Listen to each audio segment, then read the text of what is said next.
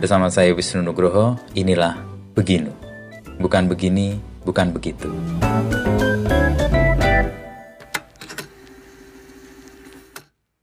Halo pendengar setia Beginu. Di episode ketujuh season 3 ini, kita akan diajak menyelami kisah Sabto Anggoro, sosok yang berjasa dalam bidang jurnalistik khususnya dalam pembentukan media online di Indonesia. Bincang-bincang Wisnu Nugroho dengan Sabto Anggoro kali ini membahas tentang akan seperti apa masa depan media dan teknologi dalam ranah jurnalistik. Yuk, langsung saja kita dengarkan lebih lanjut.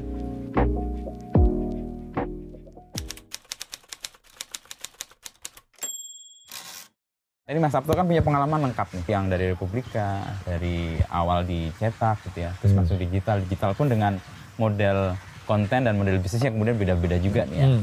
Dan digital tadi dari Detik, lalu ke Merdeka, lalu ke Tirto, Hmm. bikin sesuatu inovasi yang eh, marketnya sebenarnya juga belum siap waktu itu, tapi berani dan mau menerobos itu ya. Nah sekarang kan kalau Mas Tirto kan eh, paham betul lah digital ini kan kita sebenarnya nggak berkuasa betul ya dengan ekosistemnya. Iya, iya. Nah kalau melihat itu Mas Sabto jurnalistik ke depan tuh gimana ya dengan ekosistem kita sebut aja lah raksasa-raksasa besar itu yang akan menjadi yang sekarang ini menjadi eh, penentu ya untuk banyak hal sehingga jurnalistik nggak banyak bisa bergerak juga.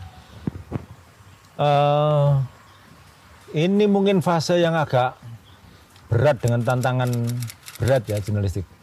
Kita sering jelek-jelekin apa sosmed misalnya. Ya sosmed memang tidak seperti jurnalistik dan lain-lain kayak Ya, gitu. ya. Tapi ketika ada orang yang bikin sosmed dengan berkualitas, taruhlah misalnya salah satu contoh eh, dari Kobusir gitu. Itu sekarang orang percaya dari Kobusir loh. Karena narasumbernya yang diundang sudah mulai banyak yang bagus-bagus. Bahkan ya kita nggak tahu di belakangnya bayar atau apakah gitu. Tapi jadi influencer yang lebih eh, banyak didengar sama orang sekarang di gampang diviralin. Jadi memang tantangannya sementara tantangannya memang berat. Sementara teman-teman di media kadang masih bermain di hal-hal yang relatif eh, bisa jadi hari ini tidak sepenuhnya sesuai. Eh, buktinya ketika orang banyak main cepet-cepetan, ada yang main indep, ternyata yang indep Dapat ruang juga. dapat ruang, dipercaya. Ya memang kita harus mencari ruang baru, dengan adaptif tadi itu. ya. mencari ruang baru untuk mengadaptasi. Lah, sekarang orang butuhnya apa? Nah, butuhnya ternyata data juga dibutuhkan. Tapi kalau kita ngomong seperti Benjamin Disraeli bahwa kan kebohongan juga bisa karena data dengan, dengan iya, data. dengan terus-menerus bohong, gitu. bohong banget sama bohong lebih parah lagi. Dan itu sudah terjadi banyak yang main data juga bohong. Jadi harus bisa membangun hmm, kredibilitas. Kredibilitas kan nggak cepat dibangun Iya, ya. Begitu membangun kredibilitas ya kayak ini eh, wawancaranya hmm, itu serius sampai dalam orang kadang ada yang komentar gitu, wah daging semua yang kita dapat kayak gitu kan. Nah, tantangannya ya bagaimana mengatasi, mensiasati teknologi yang terus berkembang. Oke. Yang dulu hanya ngomong teks, sekarang sudah multimedia, Macam-macam. Paripurna lah jurnalistik dengan sudah semua perangkatnya. multimedia. Ya. Ya, harus dikuasai itu, harus dikuasai itu.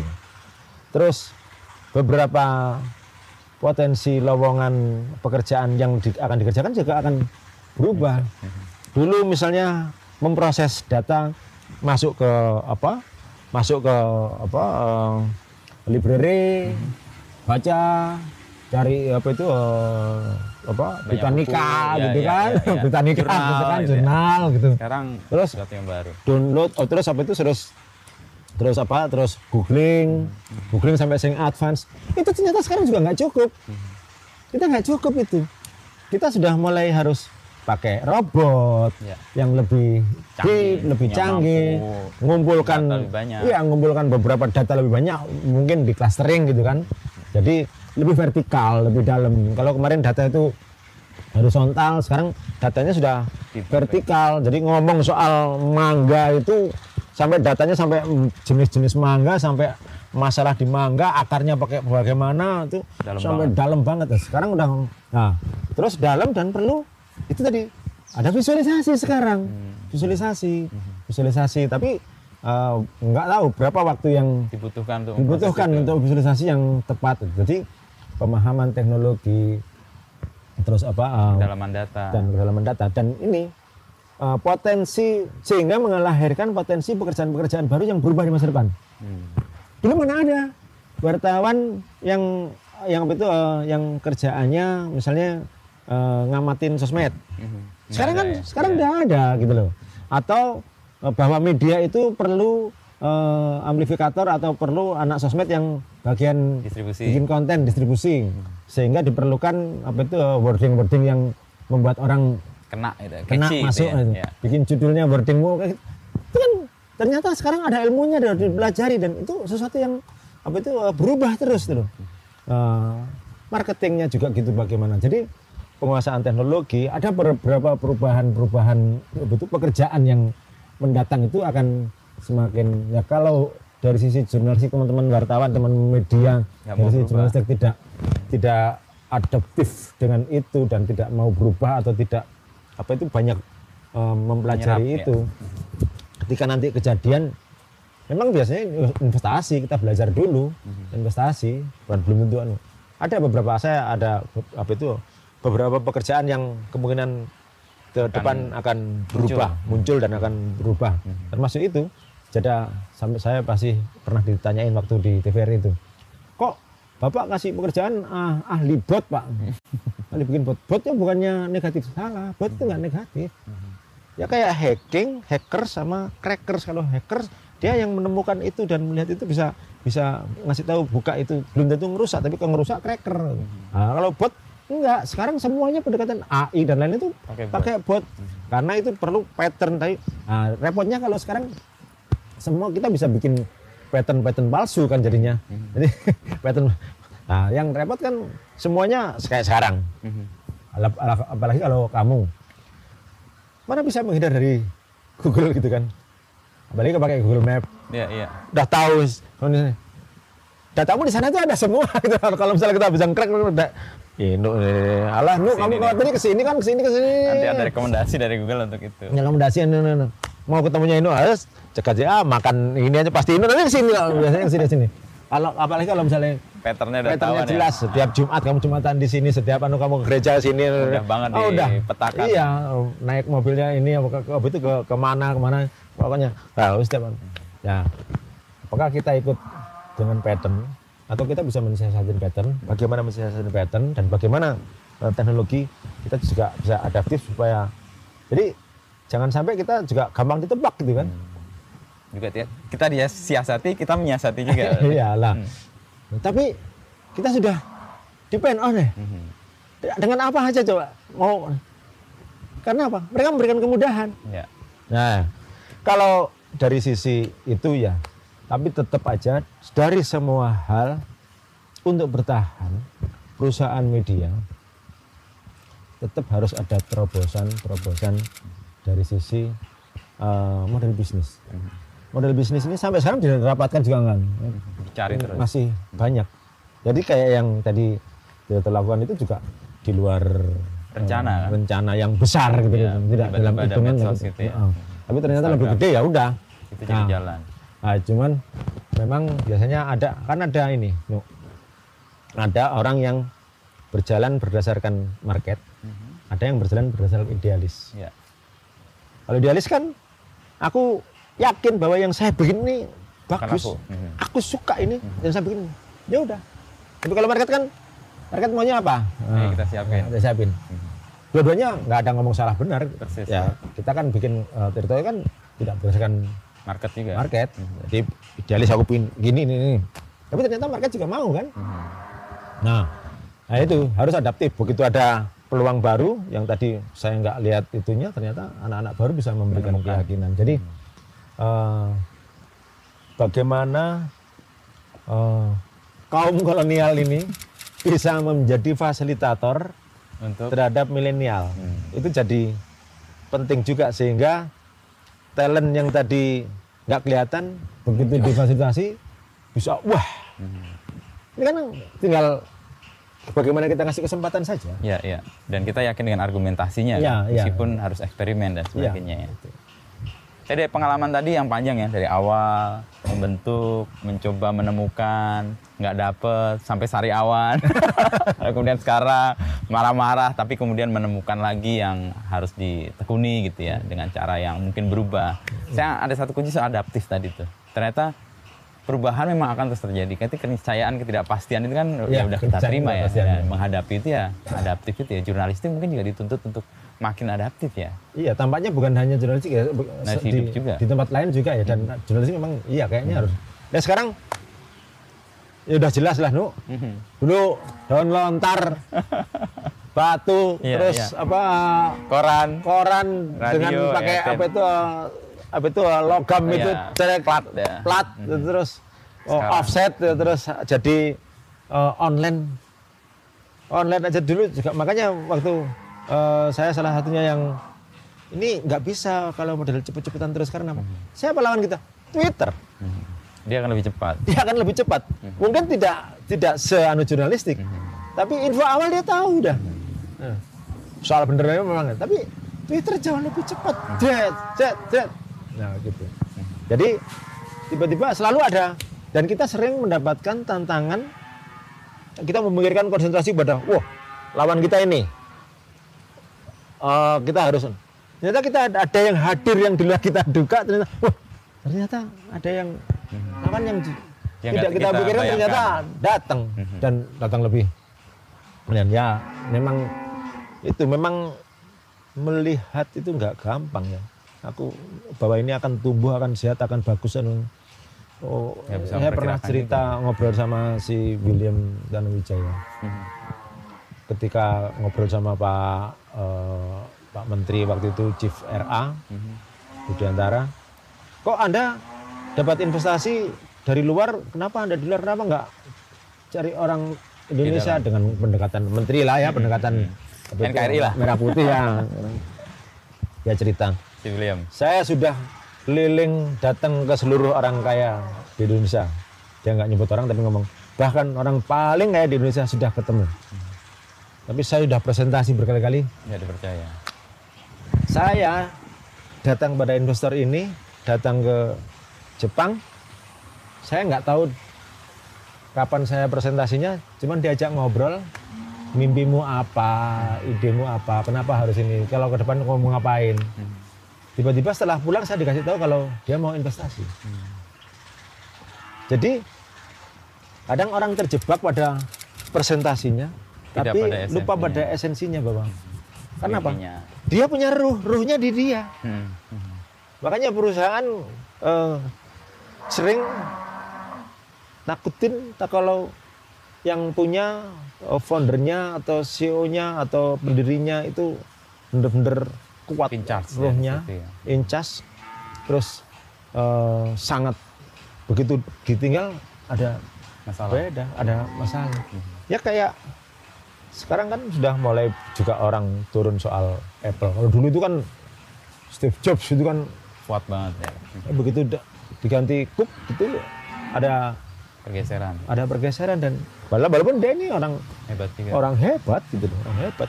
Tapi nah, dan selalu ada seperti itu. Jadi ada beberapa perusahaan kayak nggak tahu ya, nggak mungkin nggak nyebut merek. Ada beberapa perusahaan sudah ditinggal cari apa itu cari CEO baru yang CEO-nya yang foundernya udah nggak di situ lagi. Sekarang udah posisinya udah kemarin terus melantai di bursa job Ya karena Ruhnya. ruh itu penting banget ya. makanya hebat CT kan Mas Budi nggak boleh keluar Hmm, Sampai sekarang. nggak udah keluar Sekarang, ya ketika awal-awal. waktu awal-awal begitu dibeli kan sampai berapa tahun itu masih tahun. ditahankan dipertahankan mungkin nggak terlalu banyak yang dikerjakan tapi ruhnya memang beliau. Mhm. jadi itu eh, ruh itu. Walaupun di, di, di sebenarnya yang yang lain-lain saja sudah anu ya eh, tetap kebutuhannya soal yang adaptif dan teknologi harus pemahaman soal itu. Kan sering orang lupa juga ini internet. Ya. internet itu banyak orang waktu itu berbicara tentang wah aku gaptek. Semuanya berbicara soal teknologinya. Tapi aku ingat sama temanku selalu bicara dari awal itu. Ini bukan soal teknologi. Esensinya. tapi soal informasinya, soal kontennya yang penting itu loh. Jadi ketika di situ nggak ada konten, nggak ada informasi, nggak ada tidak menjadi apa-apa gitu loh. Ini sebenarnya teknologinya support Sarana, ya, untuk bisa Menampilkan oh, iya menampilkan konten, mengamplifikasi lebih luas broadcast. Jadi konten. Nah, tapi nggak harus kita harus ngerti teknologinya. Aku sampai sekarang juga nggak tahu sampai Detail gitu ya. coding-coding gitu. Ada yang bisa menghandle juga iya, kan sebenarnya. Iya, ada yang menghandle gitu Lebih jago mereka. Tapi orang yang handle itu nggak tahu kita itu Konten. pengennya ngapain, targetnya ngapain. Jadi kita harus bikin konten yang nanti sama dia dirasakan sebagai sebagai target. Harus ada targetnya terus pinginnya apa sih? Produknya Iya, ini. ntar dia dia bicara oh logikanya begini produknya kita terus bikin flow-nya. Flow aku bikin pernah bikin produk. Bikin produk di eh, detik itu bikin produk. Saya produk development tapi pakai cara kuno, pakai tulisan nanti ini ke sini. Diterjemahkan. Iya, akhirnya terus orang IT, Mas ini maksudnya digambarkan terus dianu. Mas ini nanti ini ya. Ini kalau masuk gini kalau misalnya dia nggak bayar gimana?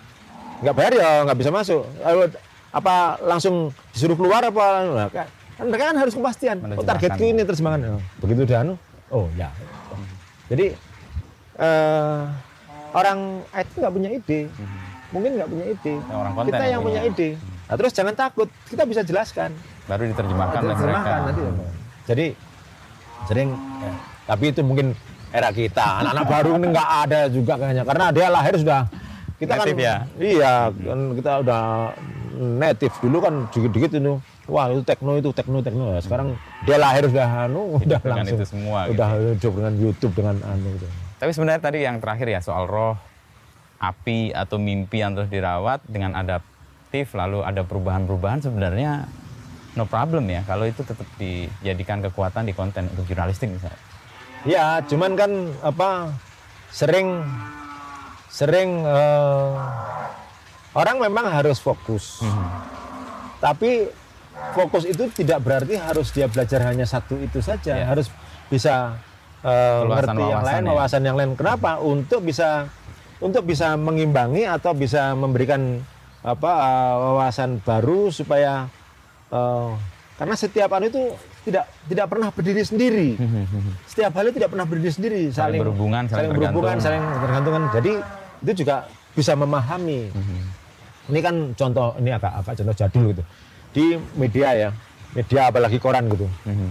siapa sih yang lebih hebat? Orang sales sama orang redaksi. Ya dong Iya, iya. orang redaksi ya kan dia kontennya core-nya di situ. Ya kan lo kalau lo Nggak lo nggak dijual. dapat dikasih makan nggak dijual nggak ada yang gimana? Nah, saya menghadapi itu sejak zaman di mana? Di Surabaya Pos sampai di Berita Buana sampai di Republika koran. Ah nggak selesai selesai ah, kebetulan nah, saya dibuat saya sebagai orang redaksi Tapi ngurusin marketing terus dipindah jadi marketing. Mereka masih menghormatin saya jadi marketing menjadi saya bisa memahamkan pada mereka kalian tidak ada yang superior nggak ada yang inferior. Masing-masing punya peran, Peran. dan kontribusi Nah, itu sendiri-sendiri nah itu. Jadi hal yang situ.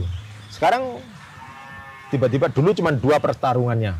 Sekarang tambah orang IT Ya, karena dia juga me- menjadi salah satu kekuatan itu Dia semua bisa kekuatan. Diakses orang ya. IT kan kekuatan. Lu gak ada gua nggak bisa lari ke bisa internet. diakses ya. nggak bisa diakses ya gitu loh. Oke. jadi nah kita mungkin tidak harus pinter sebagai orang IT tapi kita memahami bahwa keperluan orang IT itu untuk support Seperti ini, ini sehingga kita bisa kalau anu bisa nggak ini apa itu eh, apa visible nggak kalau udah anu? Bisa dimungkinkan nggak? Bisa mas. Nah oke. Nah, tapi harus gini gini oke. Jadi pemahaman pemahaman yang seperti itu memang sering terutama di orang-orang kolonial ini ya. Mulai pemahaman bahwa kolonial sampai kapan ini ya? Sampai kapan? Sebentar sebentar lagi sudah generasi alpha. Alpha Ya, kapan? Alpha lagi? Alpha, bentar lagi kan ganti yang selenial ya, kayak. ya udah generasi alpha Eh seru nih mas, mas saya be- belajar banyak sambil berjemur ini. Iya, mulai berjemur Enak nih. sehat buat buat buat badan. emang biasanya jam segini jam 10 anu gitu Pas, udah Ya. eh, olahraga di situ berjemur tuh Tapi sekarang udah nggak pakai sariawan dan nggak pakai stres di tanggal 20 kan mas? alhamdulillah Alhamdulillah. dan Lebih enjoy ya. dan iya dan alhamdulillah perusahaan sekarang lagi Tumbuh. bertumbuh bahkan kemarin sudah ada yang bilang Pak ini mau anu nggak mau apa eh, bisnis plan oke bisnis plan. Sini sini ya oke. Ada biaya. Ada lah pak. Oh, udah bisnis plan udah Eh, tinggal ppkm aja nih anu gak ah jaga jarak aja pak. Ya udah. Nah ya ya sebenarnya pingin juga sudah mulai pensiun tapi banyak orang yang menebak sampean nggak mungkin pensiun mas Pasti ada ya segawe. penting nggak mungkin pensiun mas oh sampean bikin pasti bikin oh aku kemarin kirim foto yang di Facebook ngepel itu aja ini pasti gak ngepel nih Ini Lagi mikir. pasti mikir gitu. ya ya pasti ada ini pasti lagi mikir gitu Ya ditunggu lah mimpi-mimpi berikutnya terwujud sambil ngopeni koi tadi. ya amin sekarang Meditatif itu ya? tapi tapi tapi di era pandemi eh, ini memang sebuah revolusi yang sangat Besar. besar itu bahwa kita ternyata bisa menjalankan eh, lebih banyak Hal. hal dan bisa tetap efektif, tetap nyampe di era pandemi dengan model WFH ini. Yang tadi nggak kita bayangkan. Nggak kebayangkan. Coba dulu kan selalu, Mas kapan ke Jakarta kita ketemu? Sekarang bisa kapan pun. Iya kemarin saya ngambil keputusan, Habis itu partner saya lagi di Singapura, nggak masalah. Sekarang media, habis itu eh, teman-teman di organisasi maupun anu udah kita sering ngobrol itu kan, Iya, udah, pakai Zoom. udah, eh, pakai Zoom harus udah, ketemu, nggak udah. harus ketemu. Tapi udah, NC-nya dapat, bisa diambil keputusan, bisa Cepet jalan, juga, ya. gitu loh. Dan termasuk ini, anak-anak saya di perusahaan ini, kalau dulu zaman masih normal, konvensional, sehari maksimal meeting Dua. di Jakarta gitu kan dua. Sekarang bisa tiga, bisa lima. Dua itu ah, jam 10 aja ntar baru ketemu jam 11 gitu kan. Karena macet alasannya udah nunggu sama temennya. Yang kedua jam tiga. Yang Kedua jam 3 malam itu udah insya Allah lah tinggal anu dia udah ada telepon sama keluarganya di rumah. Sekarang sehari bisa empat bisa lima. Dan salah satu eh, saya tanyain kok bisa tambah banyak sekarang lain alhamdulillah sih eh, teman-teman sales. Kenapa? Anu Pak sekarang meetingnya efektif Pak. Sekarang udah bisa tiga kali empat kali Pak. Dan itu Baik. peluang ya. Ya baik itu yang betul mendeliver eh, informasi maupun yang mau misalnya Buka retensi, perpanjangan, apakah gitu atau kita termasuk hanya bagian dari apa eh, entertain gitu ngomong yang anu terus atau mungkin mereview produk kita kurang ini kurang itu kurang ini kurang itu oke Ya ini yang merevolusi digital bukan CEO, bukan BOD, Iya. tapi karena situasi karena situasi jadi ini ini Thanks revolusi to, thanks to pandemik lah. si pandemi thanks to Tuhan. Aduh, thanks. Jadi dan ya memang ya mau nggak mau ya tadi kita juga harus adaptif dengan Persis, perubahan yang perubahan kita duga ya. Jadi jangan semuanya langsung kita anggap sebagai apa barrier ya. beban gitu kan. Kita harus menemukan itu. ya. Walaupun saya pasti semuanya juga Menghadapi sempat pasti itu aduh barrier gitu Ya, ya, ya.